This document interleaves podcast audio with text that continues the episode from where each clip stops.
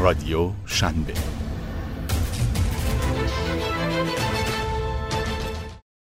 راهبردهای غلبه کارکنان تازه وارد بر مشکلات در کسب و کارهای نوپا. چالش های کارکنان تازه وارد. وقتی که وارد یک شرکت شکل گرفته از قبل می شوید، نقش و مسیر شغلی از قبل تعیین شده. اما به عنوان نخستین کارمند در حوزه هایی همچون مهندسی و طراحی باید روی ارائه بخشی از محصول متمرکز شوید. در حالی که مسئولیت های دیگری هم وجود دارد که از ابتدا نمایان نمی شود. هفته ششم از شروع به کارتان در یک کسب و کار نوپای خود اتکا هستید و بنیانگذار آن به شما می‌گوید یک نسخه آزمایشی از نرم افزارمان را تهیه کن تا به سرمایه گذاران عرضه شود. البته شرکت هنوز نام ندارد و من این نسخه آزمایشی را برای دو روز دیگر می خواهم. اگر این وضعیت به نظرتان آشنا می آید ممکن است کارمند جدید در این کسب و کار نوپا باشید و اگر دقیقا در چنین وضعیتی قرار گرفته اید باید نام شما استیسی لا مدیر بخش طراحی شرکت کلاور هلس باشد وقتی که استیسی کارش را در شرکت شروع کرد، جمع آنها تنها شامل بنیانگذار، مدیر بخش محصول و یک کارشناس علوم داده ها بود. او نخستین طراح شرکتی بود که هنوز درآمدی به دست نیاورده بود. امروز استیسی مدیریت یک گروه هشت نفره را بر عهده دارد و شرکت حدود 500 کارمند دارد و موفق شده بیش از 425 میلیون دلار درآمد کسب کند. گرچه استیسی پیش از آن راهبری بخش طراحی را به صورت فصلی در مایکروسافت و یامر بر عهده داشت اما نخستین مرتبه ای بود که در یک کسب و کار نوپایه در حال رشد به عنوان کارمند تازه استخدام شده و مشغول شده بود استیسی در ادامه این متن همه آنچه را باید برای غلبه بر دشواری های تحمیلی به کارمندان تازه وارد انجام داد در دو زمینه تحلیل می کند. اولویت بندی سختگیرانه و بازدهی بالا در حل مشکلات. او درباره اولویت بندی سختگیرانه به دنباله ای از شاخصها را بیان می کند که در سال نخست باید از یک کارمند تازه وارد انتظار داشت و درباره نکته دوم تاکید می کند که هر چالشی باید در زمان بروز نتایج مضاعفی به همراه داشته باشد و نمونه هایی از این اصول را شرح می دهد. اولویت بندی سختگیرانه به عنوان یک جدول زمانی از ابزارهای مانند آسانا و Things تا ابزارهای پست الکترونیک همچون Superhuman گروه بزرگی از امکانات برای انجام سودمندتر کارها در اختیار است. همچنین دیدگاههایی درباره سودمندی وجود دارد که آنچه که دیوید آلن تحت نام کارها را انجام دهیم ابراز کرده تا آنچه که جیتا تراپی به عنوان نجات بخش ها معرفی کرده از همین دسته است.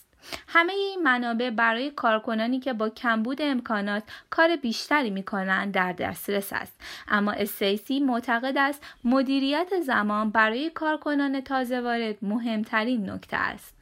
در ابتدا جالب بود که جست و خیزی داشته باشی و به عنوان تازه وارد تصمیم بگیری در کارها درگیر شوی. من در موقعیتی مشابه با آنها که قبلا با هم کار کرده بودیم قرار گرفتم. اما شرایط به سرعت به صورتی هولناک درآمد. ابعاد کارهایی که باید انجام می‌شد به یک بار رشد کرد. نقش دوگانه مجری، رهبر، منحنی فراگیری در صنعت جدید و همه فرصتهایی که شرکت در بازار در مقابل خود می‌دید به ناگهان به جای چشمگیر بودن سرگیجه آور شد.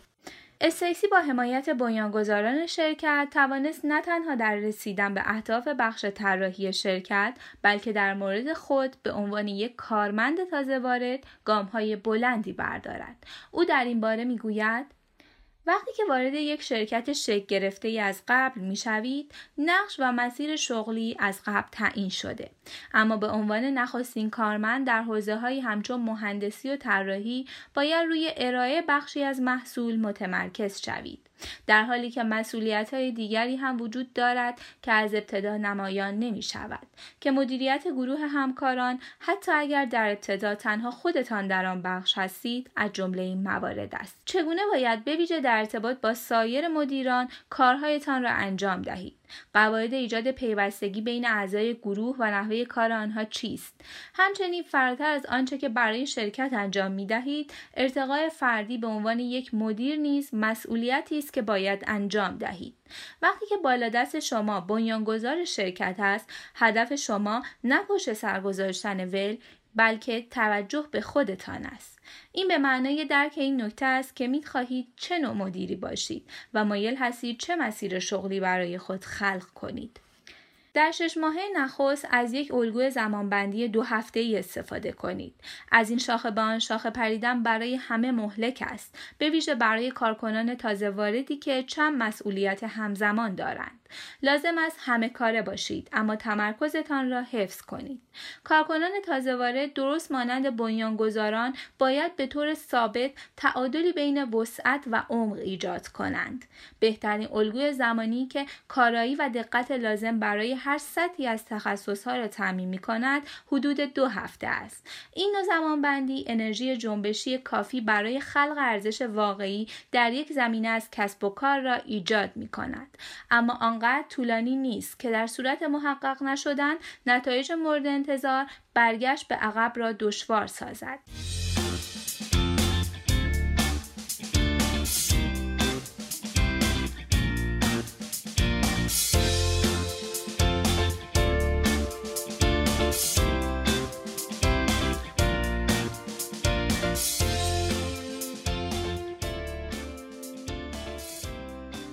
در جایگاه یک کارمند تازه وارد برای مدیریت زمان از ساختار جدول زمانی دو هفته ای استفاده کنید تا بتوانید تعادلی بین فعال بودن و انعطاف پذیری ایجاد کنید. در طول شش ماه قاعده اولویت بندی زمان خود را مشخص کنید. استیسی همزمان با رشد شرکت خودش را بر اساس تمرینی شکل داد که راهنمای شغلیش الکس شلیفر مدیر طراحی شرکت Airbnb به او آموخته بود. این روش عبارت است از هریزن، هندز آن، آیز آن. در این روش آیز آن مربوط به کارهایی می شود که لازم نیست انجام دهید اما ضروری است درباره آنها اطلاع داشته باشید. همچنین هنز آن مربوط به کارهایی است که لازم است به صورت مستقل روی آنها اقدام کنید و هریزن دسته ای از کارهاست که مربوط به افق یک تا شش ماهه می شود تقسیم زمان به این دسته ها موجب خلق فرایندها می شود. راه های تازه ای که اطلاعات در سازمان به گردش در می آید. همچنین قدرت پیش بینی ایجاد کرده و البته جدول زمانی کارهای یک نفر را هم تکمیل می کند. باید توجه داشت که با افزایش تعداد صاحبان کسب و کار گرایش به ایجاد فرایندهای جدید هم افزایش می یابد. اما آنگونه که الکس می گوید هیچ فرایندی را به روند کارها اضافه نکنید مگر آنکه موجب حذف یک جلسه ملاقات شود. در طول 9 تا 12 ماه از برنامه ریزی برای کارتان به طراحی کار گروه همکاران برسید. شرکتی که استیسی در آن کار می‌کرد به سرعت در حال رشد بود. در مدت حدود دو سال و نیم تعداد کارکنان شرکت از 5 نفر به حدود 500 نفر رسید.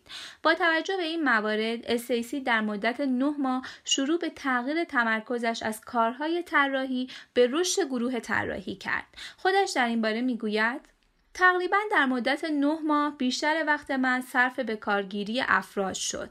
این برای من به منزله بیرون آمدن از لاک خودم بود و زمانی متوجه آن شدم که دریافتم در طول روز بیشتر از آنکه به طور مستقیم کار کنم در جلسات گفتگو هستم. این در حالی است که من اهل جلسه نیستم. گفتگو و مصاحبه با متقاضیان کار، بیان مأموریت شرکت و فکر کردن درباره چگونگی تشکیل گروه کاری ما ماها به طول انجامید. من در ابتدا نمی‌دانستم درباره بیمه سلامت که حوزه کاری شرکته چگونه صحبت کنم. در همین حال ما محصولی برای ارائه نداشتیم و تنها مأموریتی جذاب ترسیم کرده بودیم. اما من مأموریتمان و اثرگذاری بالقوه آن در حوزه طراحی را درونی کردم. به بیان دیگر من دریافتم به چه میزان؟ به آنچه در حال انجام هستم باور دارم. پس از آن بود که کشف علایق و عقاید مشابه متقاضیان کار آسان شد.